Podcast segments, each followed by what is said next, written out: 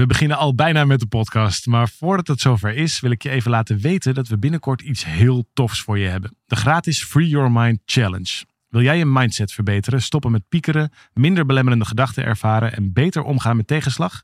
Schrijf je dan in voor deze challenge via www.365dagensuccesvol.nl slash challenge. Het is van 26 mei tot en met 29 mei en ik heb er heel veel zin in. We beginnen nu met de podcast.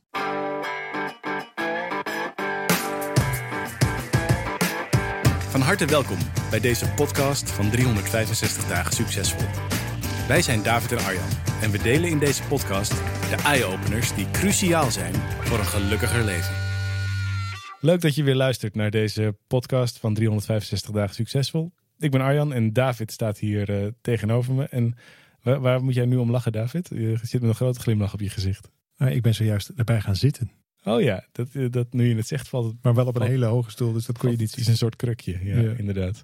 Ehm, wij eh, bespreken in deze podcast elke week thema's die je in je leven tegenkomt, vragen waar je mee rondloopt. En als je nou enthousiast bent over de dingen die we doen, vind ik het te gek als je dat eh, wilt delen met andere mensen. Zet het op je social media of mail het eens naar iemand als je er enthousiast over bent. Laat een beoordeling achter op Apple iTunes. En dan, wie weet, help je ons weer mee met van Nederland het gelukkigste land van de wereld te maken.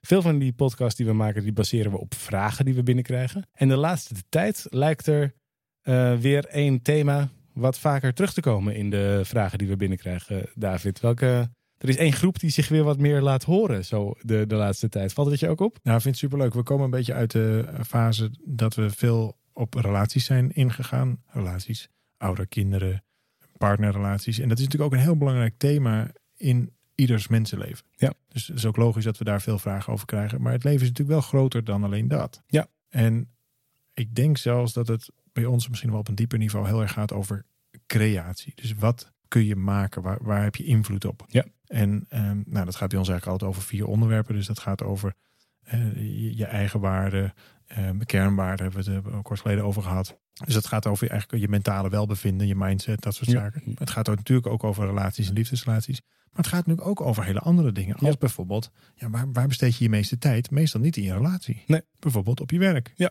Of het gaat over je financiële situatie. Ook al zo'n zo'n gebied wat een beetje in een soort taboesfeer is, is, is gekomen de, de afgelopen paar honderd jaar hier. Ja. Maar het is natuurlijk heel wezenlijk. Want ja, op het moment dat jij aan het einde van je zenden zit, nou reken maar dat het stressverhogend kan werken.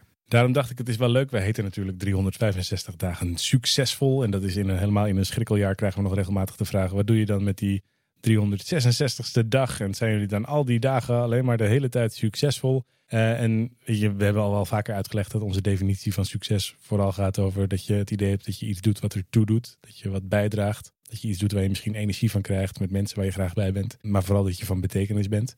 En de laatste tijd krijgen we veel vragen binnen van ondernemers. Die zeggen, joh, gaat het nou bij jullie inderdaad maar de hele tijd goed? Of zijn er ook nog wel eh, grote fuck-ups geweest, grote fouten gemaakt? Niet per se om ze na te doen, maar dan hoef ik ze zelf niet te maken. Als jullie me nou even vertellen welke grote fouten jullie hebben gemaakt met de opbouw van jullie organisatie, dan eh, kan ik weer nieuwe fouten maken. Nou, het is in ieder geval een hele zinvolle strategie om niet elke fout zelf te maken. Ja. En ondernemers hebben de interessante eigenschappen, in ieder geval de meeste ondernemers. En trouwens, ik denk dat eigenlijk iedereen in meer of mindere mate ondernemer is. Je bent eigenlijk altijd van alles aan het ondernemen, aan Ja, het doen. Kan Maar ook goed, in loondienst zijn, ja. Precies. Eh, maar goed, even deze, eh, de typische eh, ondernemer. Die is misschien wat meer dan de, de andere mens geneigd om het in eerste instantie zelf te doen. Dus de ondernemer, daar is het ook ondernemer voor. Maar die gaat in eerste instantie eens kijken hoe ver die dan zelf kan komen. En volgens mij is het een, Eigenwijs. een zinvolle strategie om gewoon te leren van de fouten van anderen. Je hoeft echt niet elke fout zelf te maken. Maar laten we er dan eens. Ik denk, met- ben het met je eens. En ik denk dat ook de, een van de slimste dingen die ondernemers kunnen doen, is andere ondernemers opzoeken om het daarmee over te hebben. Of zich te laten coachen door iemand die al wat verder is in het veld. Om eh, weer, weer daarvan af te kijken. Maar het kan. laat, laten wij dan nu eens kijken. In die, we hebben eh, altijd zo even de tijd in deze podcast. Wat zijn nou terugkijkend? 365 dagen succesvol bestaat bijna 10 jaar.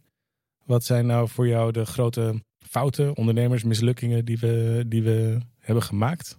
Wat hebben we daar nou daadwerkelijk fout in gedaan de afgelopen jaren? Ah, nou, ik kan een heel rijtje noemen. Eh, en nou, nee, sterker nog, de, de, Honderden en honderden dingen zijn er Eh, mislukt. zeker, nee, sterker nog, ik denk zelfs dat de meeste dingen mislukt zijn. Ja. Alleen dat ervaar ik niet zozeer als mislukt, als wel als progressie. Want doordat iets niet in eerste instantie lukt, vind je op een gegeven moment een manier waarop het wel lukt. Dus het is onderdeel van het proces in plaats van falen. Op het moment Tuurlijk. dat je iets ziet als, ja, dit is echt mislukt en nu is het ook einde oefening, ja, dan is het ook definitief mislukt. Terwijl bij de dingen, wij, wij proberen van alles. Nou, dan lukt het, lukt er niet van alles. Maar in dat proberen schuilt ook uiteindelijk de oplossing. Dus het Ja. is ook juist, als je hier naar zit te luisteren, en je denkt, ja, ik, ik moet geen fouten maken. Of ik, ik, ik ga nu proberen eh, de fouten die die jongens hebben gemaakt. Nou, dan ga ik ze proberen te voorkomen.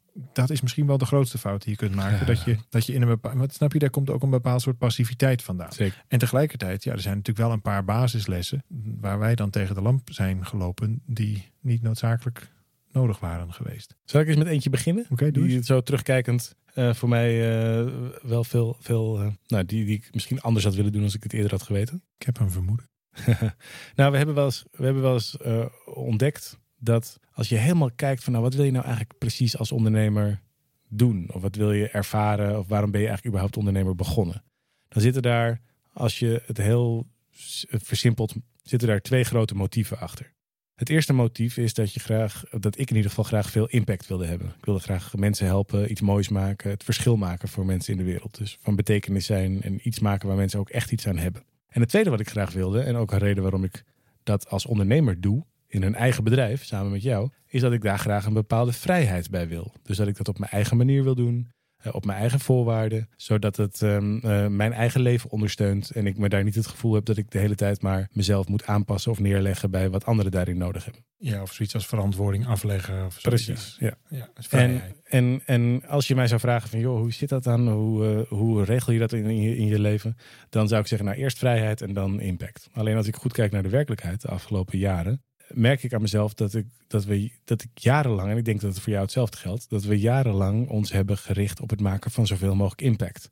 Door ook gewoon heel hard te werken, heel veel, eh, daar een hele organisatie op, om, omheen op te tuigen hele grote financiële risico's te nemen, door hele grote zalen te boeken en veel geld te investeren in allerlei projecten. Van onze eigen marketing tot hele onderwijsprojecten waar we grote ambities hadden en zo van alles en nog wat. En dat we daarmee, denk ik, in hele korte tijd heel veel mensen hebben bereikt. Maar dat helemaal terugkerend op mijn eigen drijfveren, vooral die impact drijfveer heel erg nou ja, bevredigd werd, zou je kunnen zeggen. Dat lukte goed. Maar die vrijheid drijfveer steeds meer onder druk kwam te staan. En het is natuurlijk nog wel steeds mijn onderneming. En ik kan heus wel een keer met mijn vuist op tafel slaan om te zeggen hoe ik het wil hebben. Maar ondertussen hebben we gewoon heel veel financiële verplichtingen. Zijn er gewoon heel veel mensen afhankelijk van. Zijn er heel veel mensen die ook gewoon hun werk doen op hun manier. En merk ik dat, op een gegeven moment merkte ik aan mezelf dat ik daar niet het gevoel in had dat ik daar zomaar helemaal vrij in was. En dat ik me daar zelfs een klein beetje gevangen voelde in mijn eigen, nou ja, misschien zelfs wel, het klinkt heel stom als ik het zo zeg, maar gevangen voelde in het, in het succes. Juist doordat het zo lukte en ook al zoveel naam en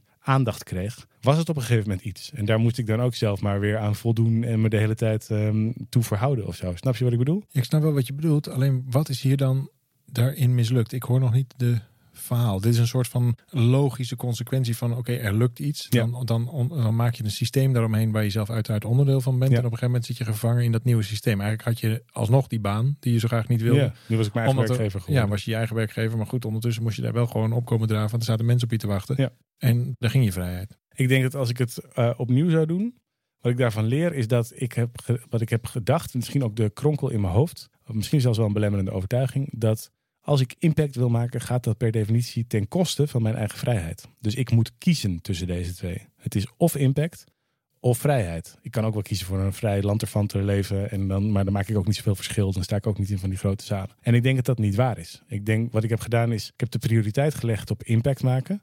En vervolgens hopen dat ik dan ook nog daarin binnen een keer vrij zou zijn.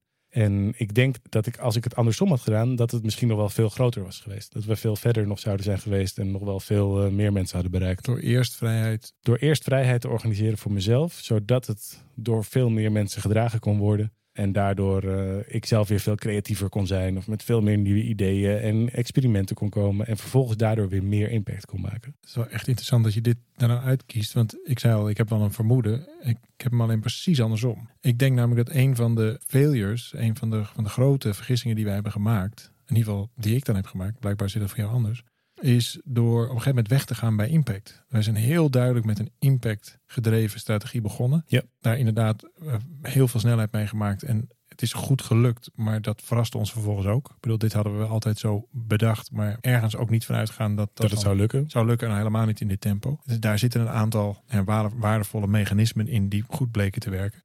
Oh, en op een gegeven moment zijn we ook vrijheid belangrijk gaan maken. En als je het mij vraagt, zijn we ergens halverwege die route zijn we zelfs vrijheid belangrijker gaan maken dan impact. En ik denk dat het ons niet heeft geholpen. Ik denk dat het dat door je vrijheid belangrijk te maken, dat je ineens de onderneming in dienst zet van iets anders. Laat ik het Mhm. anders zeggen. Ik ben ontzettend blij dat we nu weer terug zijn bij impact. Want op impact ga ik heel erg aan. Dat is het vuur van binnenuit. En het is wel waar dat moderne business coaches veel zeggen als nee, je moet eerst je eigen vrijheid eh, eh, voor elkaar hebben, want dan kun je veel meer impact maken. Alleen om die vrijheid dan voor elkaar te krijgen, ga je dus een stuk leven inleveren om, weet ik veel, hebben ze het over passief inkomen en allerlei Oh ja, dat nee, soort daar zit ook helemaal niet op de. Dat, dat is ook helemaal niet mijn punt. Nee, gelukkig. Want als dat namelijk zo is, denk ik dat je dat je dat simpelweg dat het niet lukt. Dus, Ja. dus ik, ik, natuurlijk zijn er echt wel een paar eh, businessmodellen te, noemen die heel goed gelukt zijn rondom dat iemand daar dan vreselijk rijk van is geworden. Ik vind het gewoon alleen niet zo interessant. Het is helemaal geen drijfveer. Dus op het moment dat je, eh, nou voor ons in ieder geval, op het moment toen wij weer echt de impact weer terugkregen, dus voelden, oh ja, wacht even, nu, nu gaat het weer over van betekenis zijn en hebben zelfs de missie vergroot, dan merk je ook ineens, hé, dan gaat het weer stromen, word je creatief en dan, en dan komt ook weer het een in dienst te staan van het ander. En in die volgorde, impact, vrijheid, dat is voor mij echt de volgorde en niet andersom. Het is wel grappig, want misschien is het dus wel zo dat, dat wat we eigenlijk ontdekken hier, is dat het per se alle twee nodig is om prioriteit te hebben. Want ik geloof namelijk dat op het moment dat je er, jij brengt er ook weer nadrukkelijk een volgorde in aan. En ik merk aan mezelf dat zo ga je dat vertelt, impact boven vrijheid. Want ik snap dat hele stuk over werken vanuit je hart en echt van betekenis zijn. Alleen ik merk aan mezelf dat ik ook meteen weer een soort knoop in mijn buik krijg van, oh jee, dan moet ik weer zo hard werken, zo meteen, om het weer voor elkaar te krijgen. En dan ben ik weer, wordt weer mijn agenda buiten mijn eigen regie helemaal volgegooid. En ik denk nu, van joh, volgens mij kan het heel goed om een onderneming te leiden, eh, hoe klein die ook is, eh, zelfs als je pas net begonnen bent, zolang je maar je bewust bent volgens mij van deze twee drijfveren. En wij zijn dat denk ik onvoldoende geweest op een aantal momenten. Ofwel de ene kant op te veel, ofwel de andere kant op te veel. Waardoor we op sommige momenten ook terecht waren gekomen in een organisatie waar we ons niet altijd thuis voelden, of die niet altijd deed wat we graag wilden dat die Omdat er deed. simpelweg niks overbleef voor ons. Dus wij, wij investeren altijd vooruit. Dus Ja. dan was het op een gegeven moment, eh, nou iedereen had te eten en, en we konden enorm groeien. Alleen we hadden thuis even niks te eten. dus dat, dat, nee, maar echt, als je jezelf op een gegeven moment niet kunt betalen. En, en Ja. reken maar dat er een hoop verborgen armoede zit bij, bij impactvolle ondernemers. Die wel echt met de hart op de goede plek het verschil willen maken. Maar Ja. daar niet duurzaam eh, van kunnen leven. En dan kon je klok op gelijk zetten. Uiteindelijk de mate van impact ook klein. Ja, Dus precies. Ik, ik vind het wel een mooie conclusie die je hier trekt. Van maak het allebei belangrijk. Het is heel belangrijk om impact te maken. Dat is wel echt waar je innerlijke drijf van naar voren dat is komt. hè. goed vol te houden. Ja, wij zeggen ook vaak, ben je bereid, zelfs als je er niet meer voor betaald wordt, om er dan toch nog voor te gaan. Dan weet je dat je echt vanuit binnenuit gepassioneerd bezig bent met wat je doet. Nou, ik denk dat wij dat allebei gevonden hebben. Dat bleek ook wel, want in de eerste jaren was het ook niet anders. Ja. Het was precies dat. En moesten we allerlei klusjes de buitenom nog doen. Om, om überhaupt, ja, spreekbeurtjes, dingetjes. Om ook privé het eh, ja, Ja. draaiende te, houden. Eh, dus dan weet je dat je, dat je op, een, op een route zit die in ieder geval van binnenuit energiegevend is. Maar op het moment dat je dit lang wil volhouden en ook duurzaam wil maken en je impact wil vergroten, dan heb je er zelf ook een, een, een bepaalde mate van vrijheid uit te Ja. organiseren. Want dan kun je ook die impact weer vergroten. Dus dat is inderdaad wel een mooie dat je die naast elkaar wil hebben. Impact plus vrijheid is misschien wel weer meer impact. En meer vrijheid. Exact. Hey, en wat is nou nog een andere grote les die je zegt, nou, dit hebben we, dit hebben we onhandig gedaan, of hier hebben we eh, ons in vergist, of hier hebben we heel veel geld weggepist, of eh, hier hebben we iets stoms in gedaan, waar je misschien nog wat aan hebt als je hier naar zit te luisteren. Een van de dingen waar we, waar we op een gegeven moment, het, dat had niet veel geschild of we hadden hier niet meer gestaan, is dat we naarmate de onderneming ging groeien, dat je, dat je merkt, ja, dat, dat lag volledig bij mij overigens, maar ik, ik had, ja, wij waren met z'n tweeën begonnen en dan Ja. verdeel je de taak een beetje en je gaat ook niet de hele dag elkaars werk zitten controleren, dus ik deed ook nog de financiën erbij. Ja, inderdaad. Ja, dat heb je nog best lang gedaan. Ja, en toen kregen we op een gegeven moment wat hulp. En toen heb ik eh, de, de, de, de eh, nee, het was niet echt een persoonlijk assistent, maar in ieder geval iemand die bij ons ook dingen deed. Daar probeer ik natuurlijk zoveel mogelijk op, op af te schuiven. Want die kon dat dan net weer iets gestructureerder en beter. Dus die deed dan op een gegeven moment de betalingen. En op een gegeven moment ook zelfs de, de voorbereiding van de boekhouding enzovoort. Maar er was geen financiële intelligentie aan tafel. Nee. En ik had het misschien zelfs op, op intelligentielevel misschien nog wel gekund. Ja. Eh, omdat ik best wel een beetje weet hoe dat soort dingen werken. En ik weet ook wel hoe je een, een, een balans moet lezen en, en dat soort dingen. Alleen het heeft nul, maar dan ook nul mijn aandacht en energie. Ja, dus het was er even bij nog om er maar vanaf te zijn en dat het dan maar Ja, moest. omdat er toevallig een btw-aangifte plaats moest vinden Ja. of omdat een jaarrekening moest worden gemaakt. Totdat ik op een gegeven moment thuis zat eh, en, en mijn geliefde maakte dat thuis voor het eerst echt belangrijk. Die zei van, joh, ik wil, ik wil eigenlijk gewoon wel eens weten hoe we er financieel voor staan. Want ja, er zijn best wel grote krachtvelden en de bedragen worden ook allemaal wat groter. En we wonen inmiddels ook wat groter. En Ja. ik wil eigenlijk wel eens gewoon een soort, ja, ik weet ook niet hoe dat moet, maar laten we eens een keer een financiële planning maken. Nou, vervolgens begon ik dat zo'n beetje in te vullen. Want ja, als gezegd, ik denk dat ik best wel weet hoe dat zou moeten. Alleen ik deed het niet. Nee. En ik weet nog dat ik diezelfde avond jou heb gebeld van volgens mij hebben wij een probleem. Ja, En de volgende ja, ochtend. klonk niet zo vrolijk. nee, en de Eh, volgende ochtend zat onze accountant bij ons op kantoor. Want door die oefening zag ik ineens dat we een gigantisch liquiditeitsgat tegemoet gingen. Omdat we hadden gerekend op een paar ton extra omzet die we al hadden uitgegeven. Die bleken we al te hebben opgesoupeerd. Nou, dat was een, een inzicht wat gelukkig precies op tijd kwam, waardoor we ook keurig netjes eh, de boel bij konden sturen. Maar de les hier was, zorg dat je zeker vanaf een bepaald punt, als, als er wat dingen beginnen te lukken, dat je ook financiële intelligentie aan tafel hebt. Of in ieder geval dat je dat organiseert. Dat je een soort van voorspelbaarheid hebt. Je gaat niet failliet aan een, aan een verlies, verliesgevende organisatie, hoe gek het ook klinkt. Maar je gaat failliet aan, eh, eh, failliet, moeilijk woord. je gaat failliet aan dat je geen geld meer op de bank hebt. En dat is was- hetzelfde. En dat is niet per se hetzelfde. Dat is zoiets aparts. Omdat je zelfs boekhoudkundig nog wel winst zou kunnen maken. Omdat je dingen ook, ook moet, moet afschrijven. En weet ik het allemaal niet. Maar Ja. op een gegeven moment is gewoon je geld op. Of er komt ineens een eh, onverwachte belastingaangifte achteraan. Of zoiets dergelijks. Dus Ja. cash management. Dat echt cash is king. Dat had ik zo wel geweten en zo niet gedaan. Ja, en dat was toen kantje boord. En toen werd het ineens kantje boord. Nou, gelukkig eh, konden we iemand snel eh de, erbij vragen die er inmiddels ook alweer jaren werkt. Maar we hebben vanaf dat moment ook gekozen om, en daar hadden we dan ook de omvang voor, maar om financiële intelligentie aan tafel te krijgen. Maar volgens mij kun je daar van het begin af aan mee starten. En ook als je nog niet zo'n grote onderneming hebt, om er in ieder geval aandacht voor te hebben. Veel ondernemers zijn natuurlijk ook gewoon bezig met de passie voor hun vak of met wat ze goed kunnen, met hun klanten bezig. En moeten af en toe even de administratie doen omdat het nou eenmaal moet. Terwijl je er gewoonte van wil maken om met enige regelmaat je bankrekening erbij te pakken, je planning voor de komende maanden erbij te pakken, te zien wat je aan belastingen, vaste lasten, afschrijvingen, aan je eigen salaris en allemaal wil uitgeven, wat je wil investeren. En daar dus ook een hele goede planning en eh, begroting op te maken. En dat is iets wat, wat veel onder, ondernemers, helemaal kleine ondernemers, noem ik het maar even, niet zo gewend zijn. Ook niet zo leuk vinden en ook vaak van zichzelf vinden dat het niet zo goed is. Of dat ze er niet zo goed in zijn. Terwijl het, het niet helder hebben van je eigen financiën, dat kan ook heel veel stress veroorzaken. Los van echte nare verrassingen als inderdaad zo'n plotselinge belastingaangifte. Maar vooral ook dat je het niet weten van hoe je er nou precies voor staat, kan ook heel, ehm, kan onder je huid gaan zitten. Is gewoon heel, daar kun je gewoon last van hebben, meedragen. Nou, wat wat je veel ziet is dat je financiële situatie heel erg gekoppeld is aan je emoties. Dus op het moment dat er een hoge bankstand is, dan is er dan ook veel energie, dan kan er van alles, dan worden er ook grotere uitgaven gedaan en laten we het wat makkelijker lopen. En op het moment dat het afneemt, dat er dan ook ineens meer stress is. En, en je kunt best wel goed bij mensen, bij ondernemers, aan hun gemoedstoestand bijna de bankstand voorspellen. Hm. En je wil jezelf leren om daar een wat zakelijkere verhouding toe te hebben. Ja. Dus gewoon, hoe- kijk, ondernemen, hebben we wel eens vaker gezegd, maar ondernemen is voor veel mensen ook vooral het uitstellen van het faillissement. En dus hoeveel maanden kun je nog vooruit met het geld wat je hebt? Nou, bij, bij sommige ondernemingen, ik sprak toevallig vorige week een ondernemer en die zei, joh, ik, ik ben blij als ik volgende week haal. En dat is elke week nu even zo. En dat is, ja, dat is dan even het gegeven, maar het is hartstikke spannend. En sommige mensen kunnen een paar, gemiddeld kunnen de meeste ondernemers kunnen een paar, paar maanden, maanden. ja, maand of twee, tweeënhalf, drie. En met hun geld vooruit. Nou, dat is ongeveer net genoeg om weer een nieuwe klus te acquireren, om weer betaald te worden, et cetera. Nou, als je wat groter wordt, dan, dan mag ik voor je hopen dat het ietsje langer is. Anders zit er wel erg veel druk op. Maar dat is Ja. het dan ongeveer. En, en dat betekent dus dat je je ook moet leren te verhouden tot eh, je financiële situatie. Want anders wordt, wordt het een veel te bumpy ride. Nee, dan, dan is Ja. het veel te emotioneel attached, veel te, veel te veel gekoppeld aan, Ja. aan, aan je bankstand. Nou, dan- dan, dan ben je niet rijp voor het ondernemerschap. Dus je wil dat zakelijk zien. En ook, en dat vond ik ook nog wel een mooi, mooi inzicht.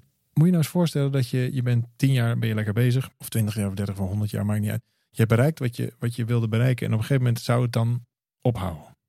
Ik kom erop omdat eh, eh, eh, Marco Borsato en Leontien gingen uit elkaar. En daar, en daar, Jeetje, wat een bruggetje. Nee, en daar, daar, daar, heeft, daar heeft dan ineens iedereen het over. En, en ik dacht eigenlijk alleen maar, jeetje joh, die hebben, hoe lang zijn ze bij elkaar? Twintig jaar bij elkaar geweest, idee. hebben volwassen kinderen. Ja. Dat is altijd prima geweest. En op een gegeven moment is het dan niet meer prima. We worden allemaal steeds ouder. Waarom is dat ineens dan mislukt? Je kan toch ook zeggen, dit is gewoon heel veel jaar heel goed gelukt. En op een gegeven moment is het klaar. Mhm. Dus het is net als met een onderneming. Op het moment dat het allemaal steeds per se moet lukken, heb je jezelf ook een heel moeilijke bocht. Ja. eh, ge- ge- gewrongen. Dus wat je wil is jezelf wat zakelijker verhouden tot dat punt. En, en natuurlijk kan het ook een keer misgaan. Dat is onderdeel van, van het bestaan van een onderneming. Zelfs onderdeel van, van het leven. Want ja, ook, ook leven is Ja, en dat, en eindig. dat- maar dat is dus ook meer dan alleen maar een soort van... oh, ik heb de goede mindset, ik sta open voor abundance. Het is- gaat ook gewoon over Exact. vaardigheid, intelligentie. Je moet snappen hoe geld werkt. Je moet snappen wat voor processen er lopen. Hoe je dat, dat, dus daar zit... En dit is er dus één van. En dit vond ik dus zo'n eye-opener. Dat het scenario van, hey, dit kan ook wel eens mislukken.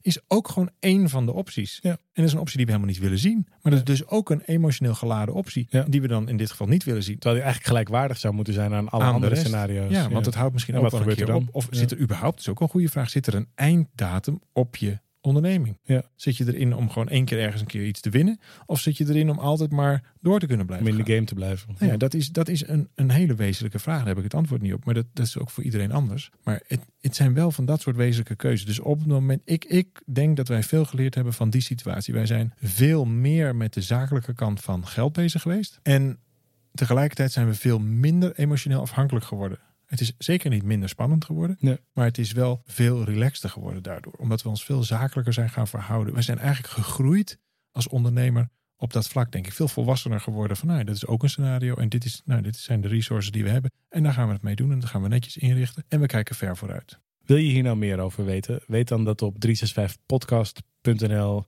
allerlei dingen voor je klaarstaan. Over geld gesproken, de meeste van die dingen zijn gratis. Daar kun je e-books downloaden, andere podcasts luisteren en nog veel meer consumeren. En natuurlijk vinden we het altijd leuk als je wat van je laat horen. Dus ook als je aan deze ondernemerslessen, we hadden het over vrijheid en impact. We hebben het gehad over hoe je naar geld kijkt.